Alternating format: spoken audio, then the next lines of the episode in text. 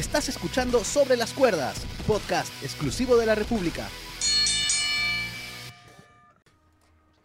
¿Cómo están amigos de Sobre las Cuerdas, su podcast de lucha libre de la República? ¿Cómo están? Hoy viernes un nuevo episodio, les habla Julio Estrada y hoy me acompaña mi amigo y compañero Justin Canales. ¿Cómo está Justin? Hola Julio, ¿qué tal? Este, un saludo para todos los que nos escuchan en este nuevo podcast con un tema muy especial que ya lo vas a decir tú, este, pero que a muchos nos va a recordar y nos va a traer mucha nostalgia. Así es, también está con nosotros el hombre de la polémica, la controversia, de la lucha libre, Juan Sergio Balsania. ¿Cómo está Sergio? Encantado de acompañarlos en este episodio número 21 de Sobre las Cuerdas. Ay, ay, ay. Eh, vamos Casi a- mi edad. Casi tu edad. No, la mitad más la o menos. cuenta yo ya. La, la mitad por ahí.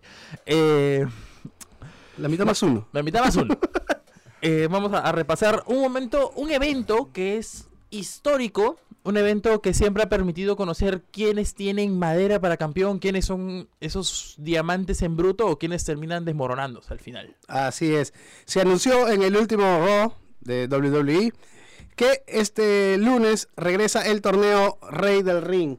Este torneo en la que, como dice Sergio, varios luchadores que tal vez a la postre puedan ser grandes figuras estelaristas, pero en otras ocasiones no ha funcionado muy bien.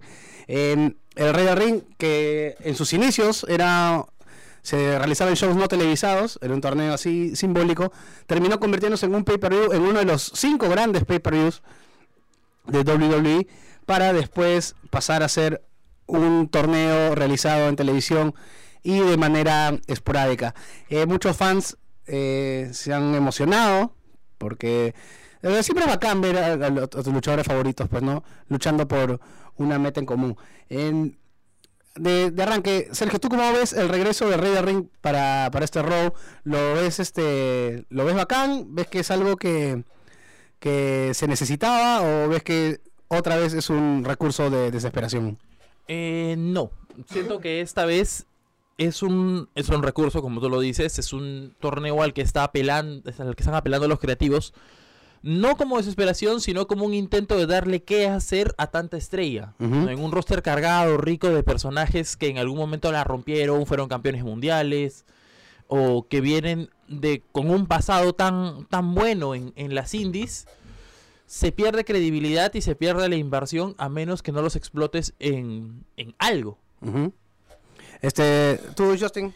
Yo coincido totalmente con Sergio, o sea, este es un torneo que se ha creado para darle el empuje a tanta superestrella que está olvidada en la empresa. Eh, ya han habido historias de, de luchadores que recién empezaban en la empresa de Vince y tras ganar este, este torneo King of the Ring, este, se convirtieron en leyendas y que ahora están en el Salón de la Fama. Por ejemplo, Stone Cold, este, ¿quién más por ahí? Triple H que de todas maneras lo va a hacer. Ujú, con- Angle. Angle. O sea, es una buena vitrina para los luchadores que, como dice Sergio, están olvidados, ¿no? Así es. Eh, vamos a hablar un poquito de la historia del Rey del Ring, los grandes momentos que nos ha dejado este torneo que muchos extrañamos, eh, su auge, su debacle, y de ahí ya nos vamos a meter en Rey del Ring 2019, eh, que ya tiene participantes anunciados, ya tiene el formato también anunciado, luchadores de Raw van a luchar, eh, van a hacer sus llaves en Raw, luchadores de SmackDown lo harán en SmackDown. 8 de SmackDown y 8 de Raw. Así es, y la final es en En el evento Clash of Champions. Así es. Entonces, a ver, Rey del Ring empieza como un torneo eh, no televisado. De hecho, son algo de 4 o 5 años que se realiza sin este sin, sin televisión. Los primeros Reyes del Ring son, vamos a ponerle en orden, 85 Don Muraco, 86 eh, Harley Reyes, que en paz descanse, acaba de fallecer. En el 87 Randy Savage, en el 88 Ted DiBiase, en el 89 Tito Santana y 91 Bret Hart. Este es, esta es la etapa en la que el Rey del Ring no era televisado. Desde aquí ya podíamos ver la influencia del Rey del Ring dentro de estos luchadores que habían ganado. Harley Race comienza a hacerse llamar el Rey y a salir con corona y con, y con su bata. Este, Randy Savage, que era exacto, Randy. Macho Man, y después tras ganar se convirtió en Macho King. se convirtió en Macho King. Entonces ya desde esta época comenzamos a ver la influencia que tenía Rey del Ring dentro de los personajes. Ahora, 90, y- 90 no hay evento, mejor dicho, en el, 92 no. en el 90 no hay, en el 92 tampoco. Y en el 93 regresa ya como pay-per-view y Bret Hart repite. Bret Hart es el único luchador que ha ganado el Rey del Ring dos veces. Ojo, la final fue contra Bam Bam Bigelow. Y ju- justamente lo que hablamos, ¿no, Sergio? Bret Hart, este ya era considerado en esa época un luchador técnico o alguien que podía llevar eh, la empresa al futuro, pero el Rey del Ring como que le dio este empuje, ¿no? Claro, de hecho, el Rey del Ring es, creo, el primer paso para tener un Bret Hart como la cara de la empresa.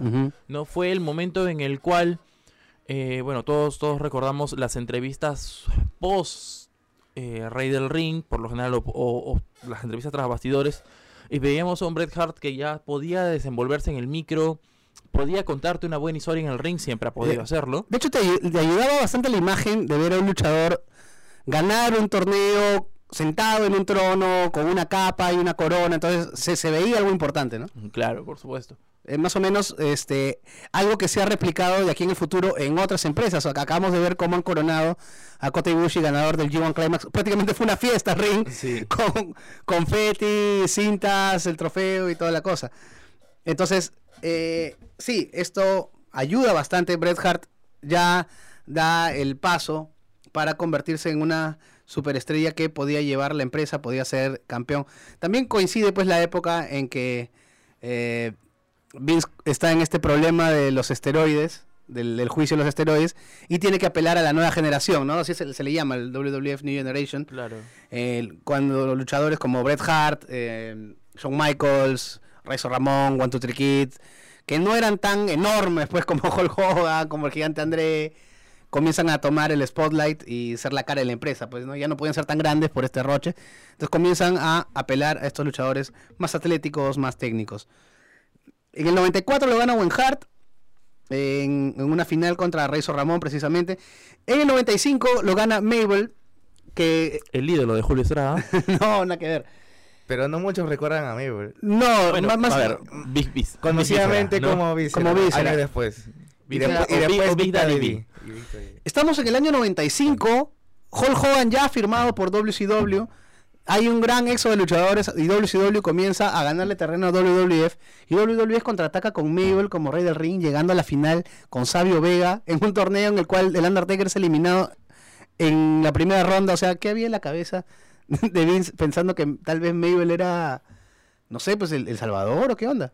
Bueno, Mabel en ese tiempo, me imagino, asumo que la intención era colocar a un a un heel eh, con credibilidad, como era Mabel. Mabel era un monstruo.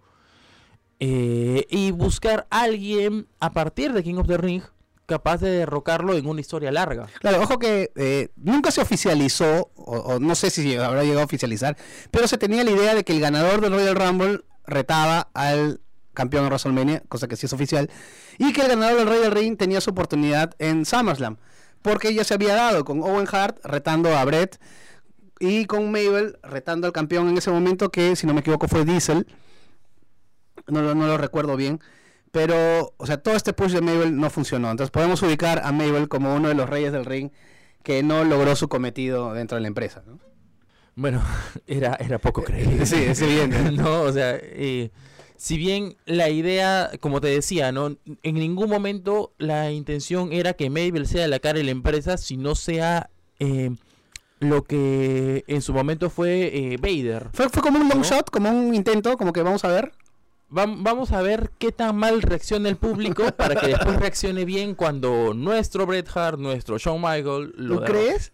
Yo creo que no, sé, yo, no- historia. yo no sé si WWE estaba en ese momento en, en, en condiciones para hacer este, este tipo de intentos, este tipo de jugadas cuando en, No, En- era una inversión a muy, muy largo plazo. Cuando en WCW estaba por debutar o ya había debutado en esa época un gigante pues llamado Paul White que se llama el gigante que impresionaba a todo el mundo que traía el recuerdo del, del gran André y tenías a Hulk Hogan la máxima figura pues del- de la lucha libre no Eh, un poco complicado mal año en verdad 95 mal malos resultados en pay per view también Sí, claro. de ese rey del ring.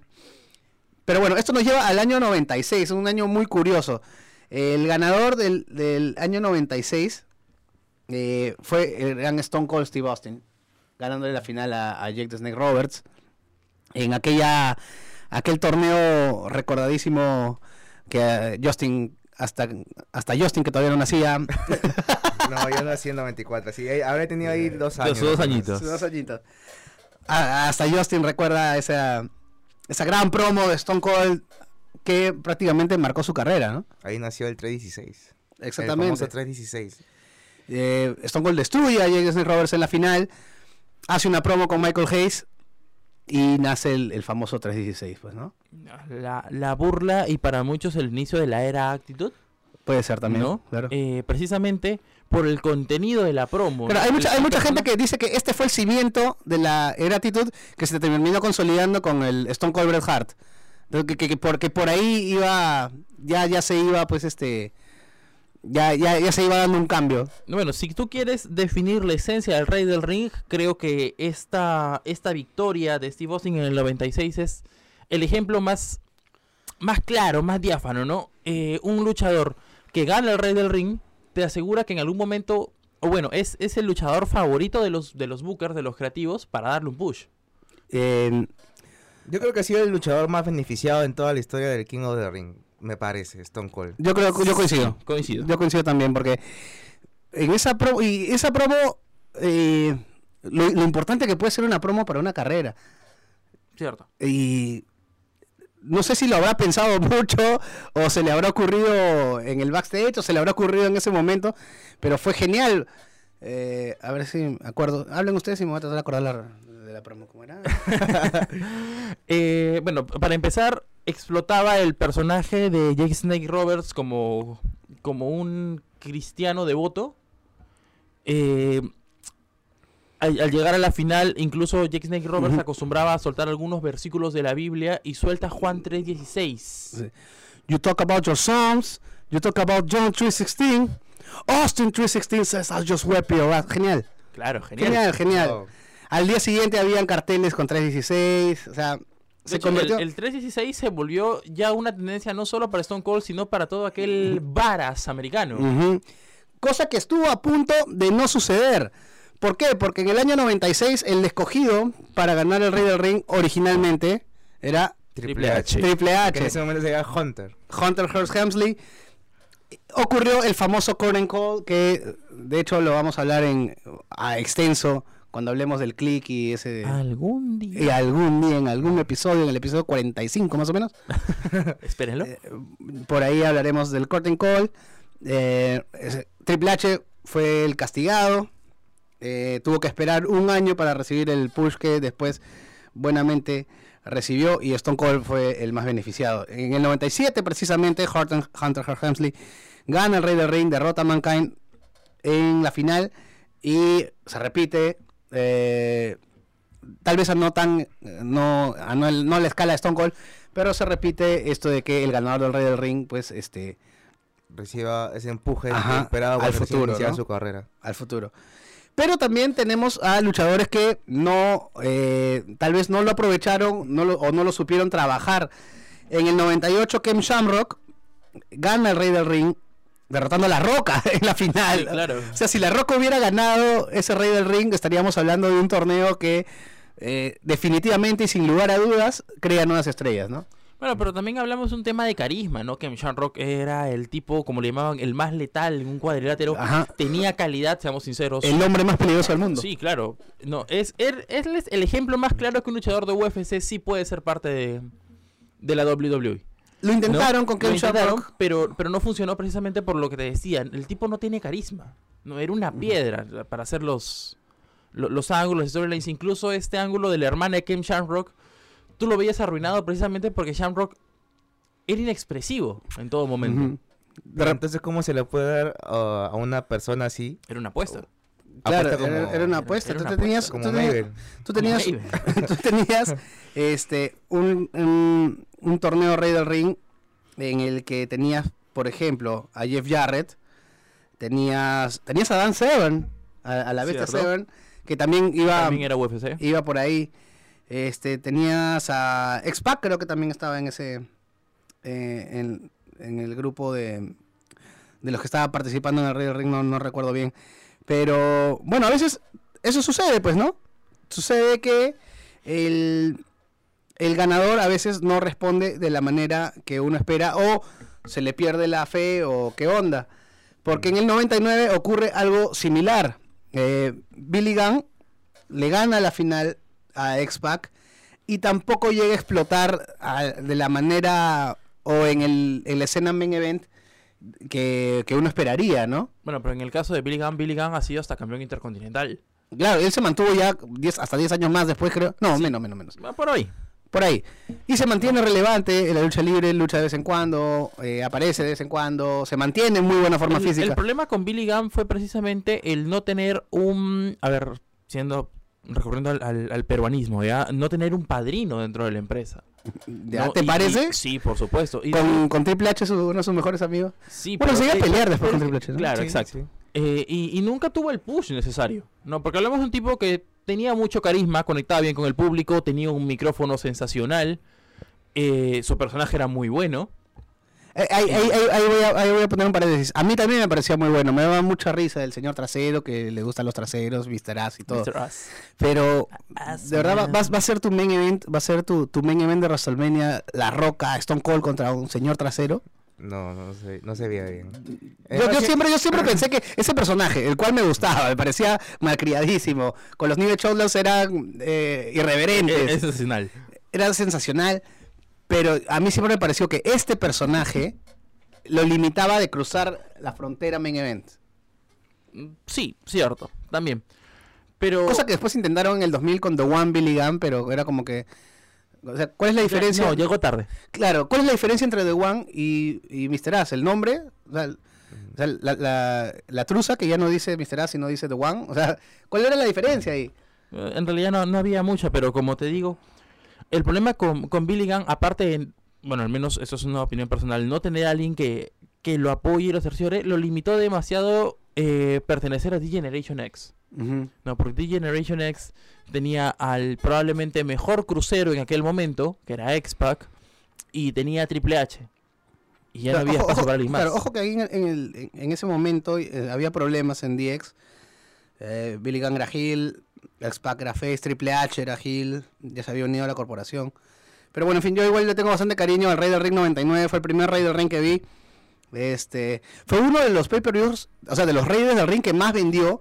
Acuérdense que el, evento estelar era Stone Cold contra Vince y Shane en una lucha escalera por el control de la empresa, cosa que bueno, estábamos en pleno auge pues de, de Stone Cold contra Vince. En el año 2000 tenemos lo que para mí fue, no sé si el mejor Rey del Ring, pero mi Rey del Ring favorito, El mío también. Y fue el primero que vi. el del 2000. Y ahí tenía ya Y tal vez con el mejor ganador, que es el señor Kurt Angle. Kurt Angle supera primero, si no me equivoco, a Chris Jericho, después a Crash Holly, si no me equivoco, para vencer en la final a Rikishi. A un Rikishi que venía debilitado.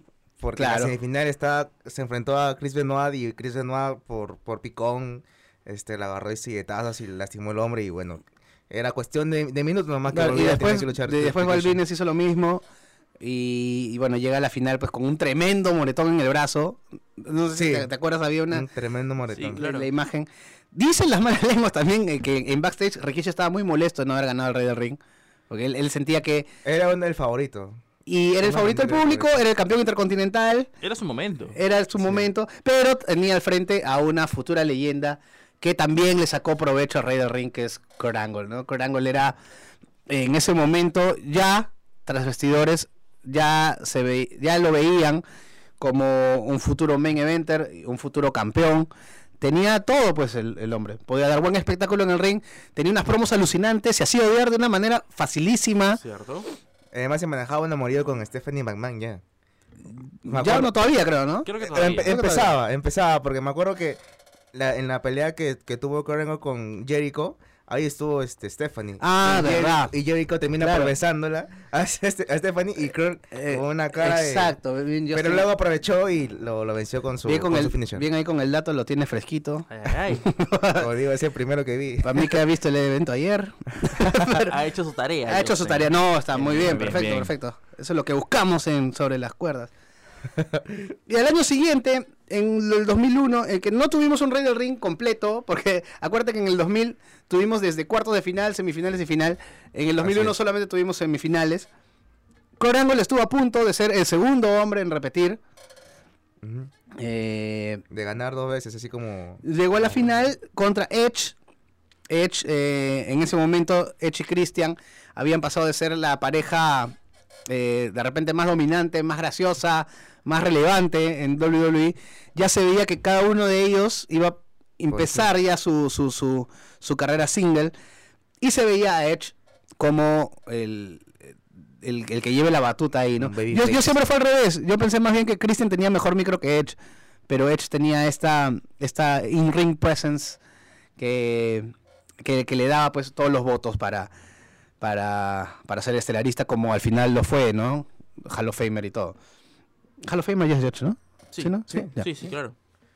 Eh, me gustó este Rey del Ring, pero el evento es más recordado que por los participantes que fueron Edge, Christian, Ryan o Angle, más que por Edge eh, ganando el torneo, más que el main event que fue una que fue la triple amenaza entre Stone Cold, Chris Jericho y Benoit. Lo más recordado de este evento fue el luchón entre Shane McMahon y, y Kurt Angle, ¿no? Ah, claro. El, el mejor spot probablemente en una lucha callejera. En el- este suplex belly to belly, estómago contra estómago sobre, sobre las vitrinas de WWE fue, Contra fue los vidrios. completamente memorable.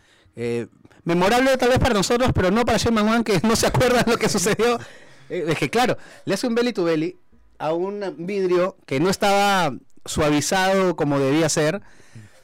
Cae de cabeza en el suelo, contusión inmediata. Ojo, eh, Kurt Angle también ya tenía una contusión en ese momento, porque Kurt Angle en un spot con Christian, en un simple belly to belly también, él cae mal y también tiene una contusión. O sea, los dos lucharon. Christian termina golpeándolo en el momento del el momento de caer.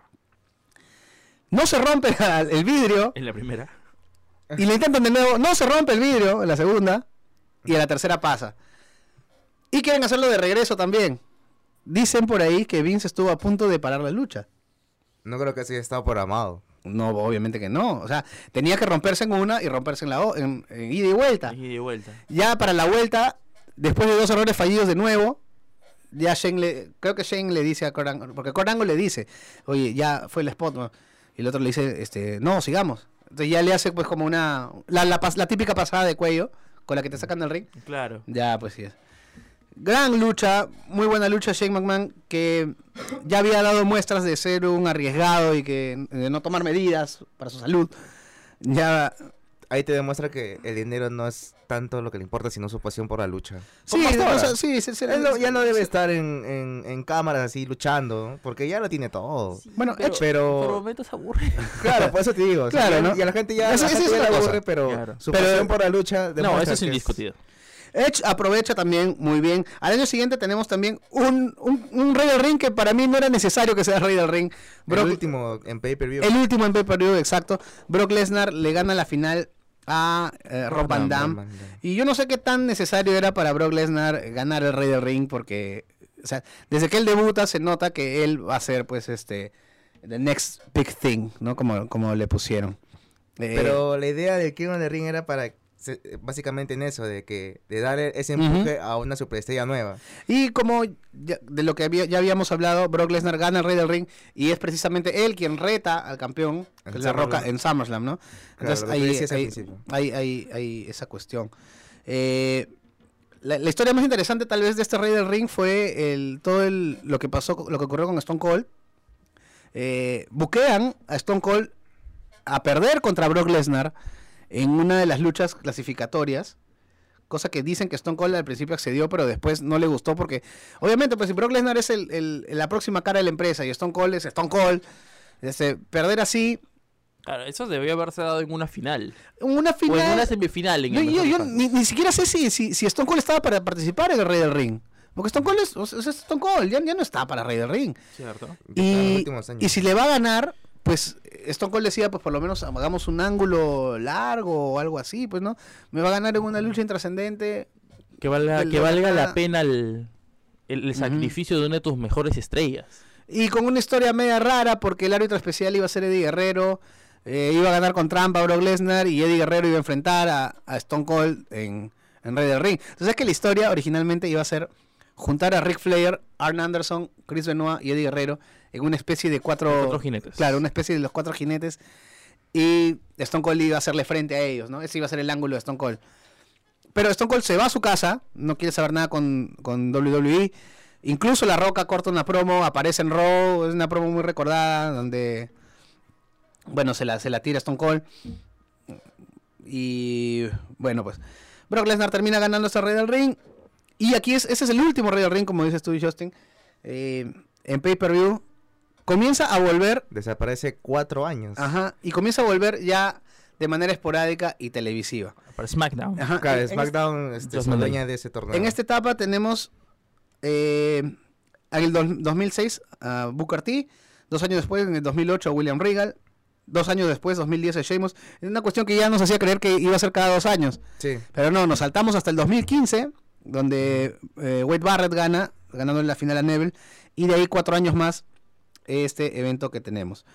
De estos cuatro, quiero eh, ubicarme un ratito en... Si, si Justin dice que Stone Cold fue el que mejor lo aprovechó, yo creo que el segundo que mejor lo aprovechó fue Booker T. Booker T. Sí, De- de todas definitivamente. De hecho. Tal vez el personaje eh, eh, más exitoso de su carrera llegó a partir de ganar el Rey del Ring. De su carrera en WWE. Ajá, eso Corrígete, por favor. O sea, era el empuje que tanto esperaba Booker T. Y no lo hizo de mala manera. King Booker. En, Ese personaje era, era... Era espectacular. Era notable. Era genial. lo, lo o sea, caía mal, pero... bien. Caía mal, pero... Bueno, y, te contaba bien la historia con su personaje de rey. Claro, y tenía en su esquina a, a Charmel. Tenía a Charmel. No, que, que no era poca cosa. No, era, hacía muy bien su chamba. Tenía una corte que lo apoyaba, que era Finley y, y- y William Regal.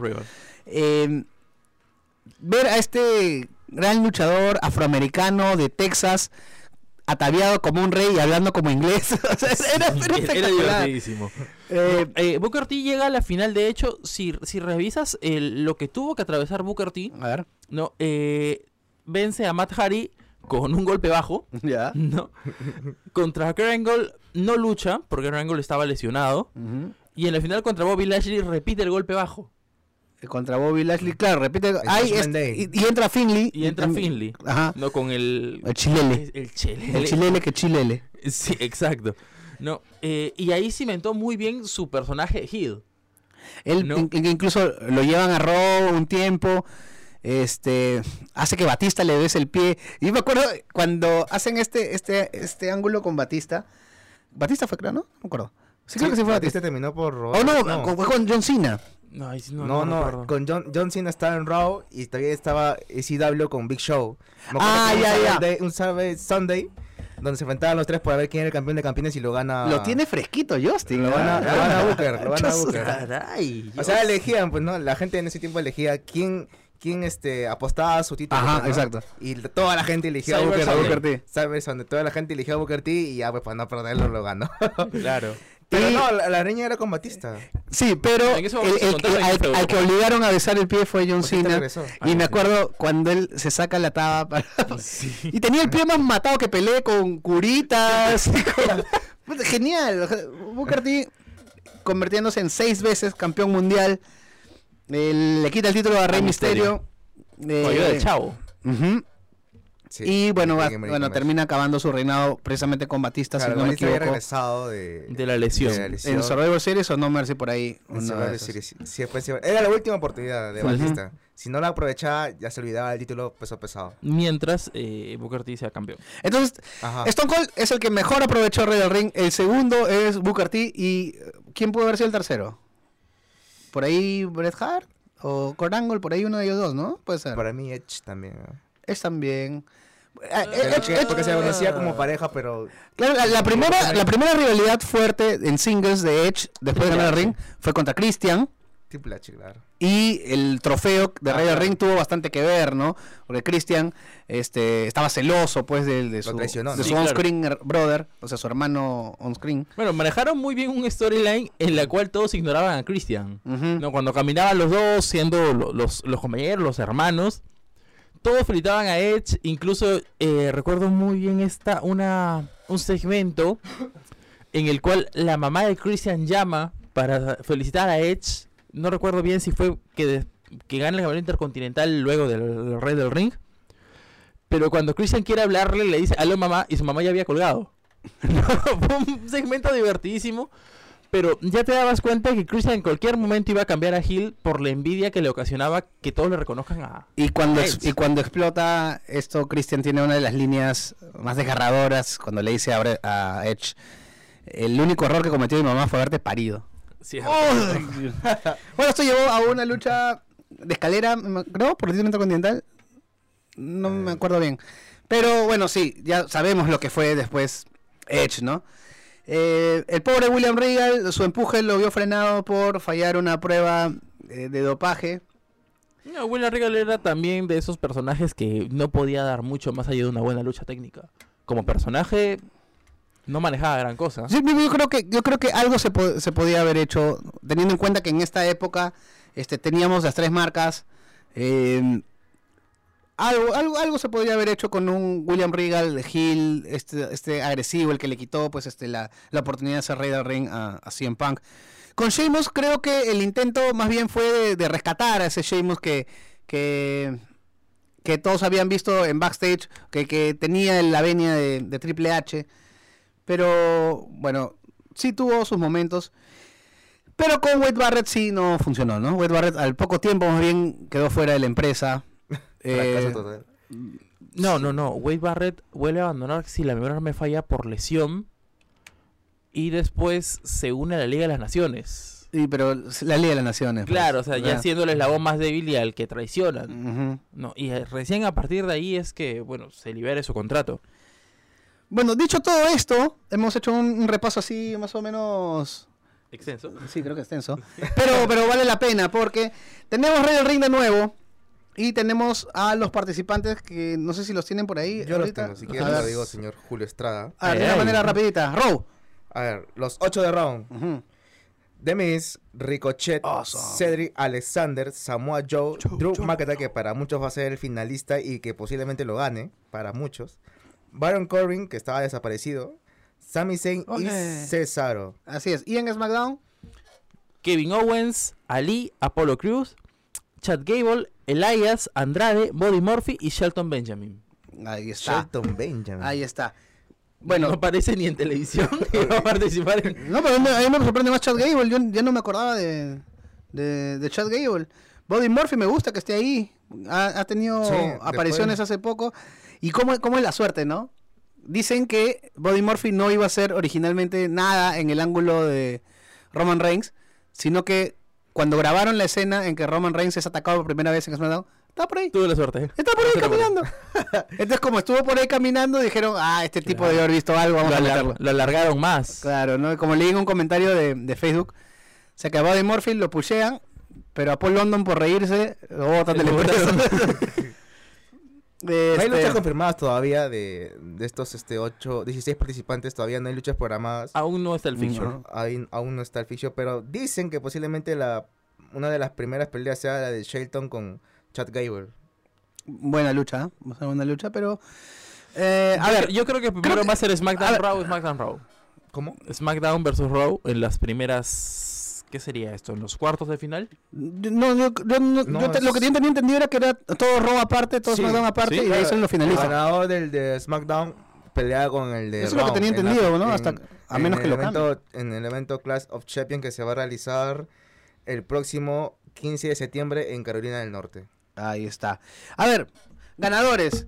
¿Cómo, cómo, cómo escogemos un ganador, mejor dicho? ¿Al que lo necesita? ¿Al que para cimentar a uno que ya, ya ha llegado?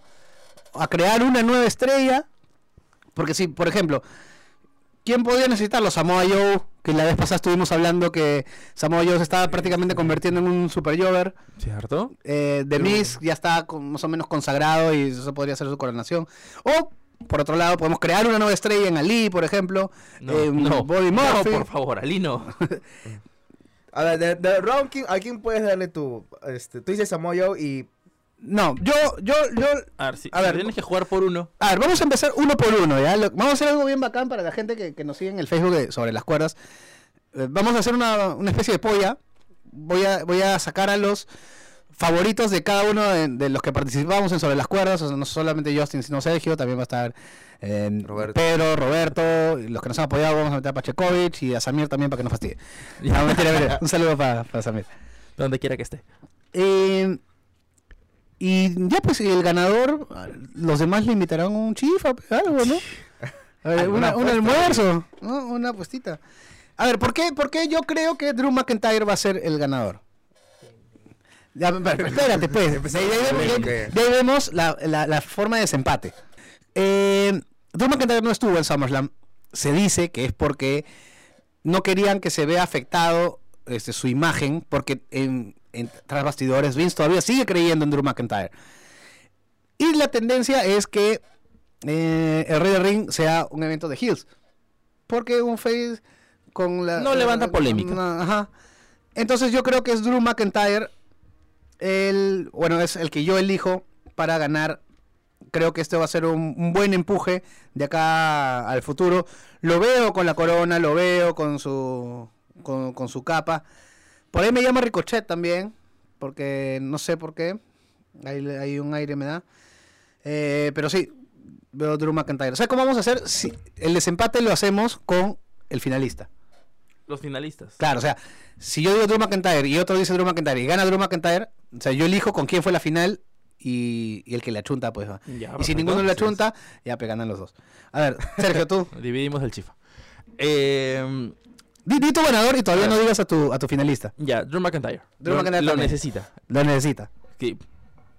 A Justin. ver, yo un poco para dar la contraria, voy a decir Kevin Owens. Kevin Owens. Sí, voy a decir Kevin. Owens. Kevin Owens, Rey del Ring. Ahora vamos por finalistas. Yo digo que Drew McIntyre le gana la final a Kevin Owens. Ah, la final se la gana a Andrade. Andrade. Ahí está. Justin. Yo creo que Owens se lo gana a McIntyre, a Drew. Owens, o sea, estamos, estamos, estamos al revés. Estamos, al revés. todos, estamos al revés.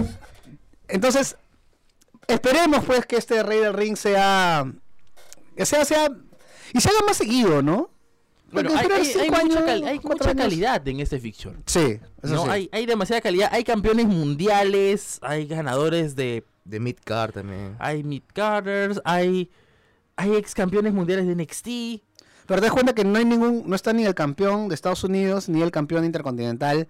Y me parece bien, porque cada uno de ellos puede llevar sus ángulos, este, Claro, de eso- manera- esos de campeonatos deben tener una historia aparte. y son, es una mezcla entre mid carders con low carders que pueden responder. Por ejemplo, Chad Gable y Shelton Benjamin lo comentamos ahorita, ni nos acordábamos que seguían, o que, o que necesitaban tiempo de televisión y lo van a tener. Ah, Y, Y- pueden darte una buena lucha siempre. Exactamente, exactamente. Eh, hasta Elias también, ¿no? No, el mismo Sami Zayn. Mm. Quiera Dios que Sami Zayn no pierda en tres minutos. No, y, po- y po- y- y podemos ir este, debatiendo luchas, ¿no? Porque, por ejemplo, en Raw me gustaría ver un Cesaro Ricochet de nuevo, porque siempre que se han enfrentado Buena- lo, lo han hecho han dado bien. una buena lucha. Eh, me parece que Cedric y Drew McIntyre pueden repetir lo que ya mostraron en, en el último Raw, si no me equivoco. Ese final de round, ¿quién, quién, o sea, tú dices Ah, que es McIntyre, pero- semifinal. Las- o sea, la semifinal. Claro, sí, en- sí, semifinal, pero sería una final en round. Porque Ya, yo creo que Drew y Ricochet son una buena, es una buena semifinal para Raw. Y en Bueno. SmackDown, tal vez un Kevin Owens con Andrade. con Andrade Andrade. o con Elias. Bueno, también. Con Elias, porque el camino de Kevin Owens va a estar marcado por eh, su rivalidad con Shane. Y los más grandes aliados de Shane son Elias y Drew McIntyre. Entonces yo creo que por ahí va a ir la historia. Yo siento que Kevin Owens va a quedar eliminado por intervención de Shane. También puede ser. O de Elias. Claro. En la final. O de Shane y Y Elias. es una buena manera de Buena. utilizar este torneo como ángulo. Muchachos, ha sido un buen debate. Yo, de verdad, que es uno- ha sido uno de mis episodios favoritos porque siempre que hablamos de historia me, me- me- apasiona. ¿no? y, No. y- e historia viviente que va a Es continuar. enci- enciclopedia, Julio.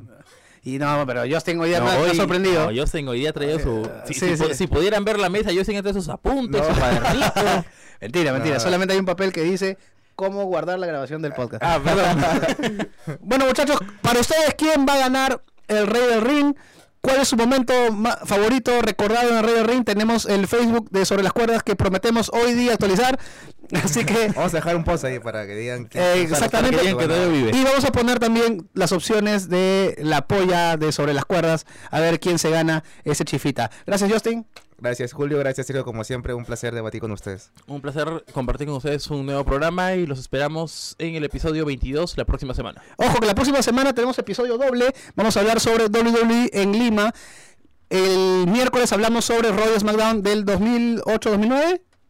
Por ahí. Sí, claro. sí. Y el 2008. viernes vamos a hablar de WWE Lima de 2016-2017. Así que eh, saquen todo de su baúl de los recuerdos que es la semana de WWE Lima. WWE se presenta este sábado 24. Sábado 24 en el Jockey. Exactamente, gracias Justin. Y nos vemos ahí también. Así que no, no se... eh, no se olviden que pueden seguir todos los podcasts de la República en larepublica.p slash podcast. Ahí los están, ahí están los programas de toda la gente de la República que hace con mucho cariño para ustedes de diversos temas y obviamente también sobre las cuerdas, su podcast de lucha libre. Muchas gracias, nos escuchamos el próximo viernes. Acabas de escuchar Sobre las Cuerdas, podcast exclusivo de la República.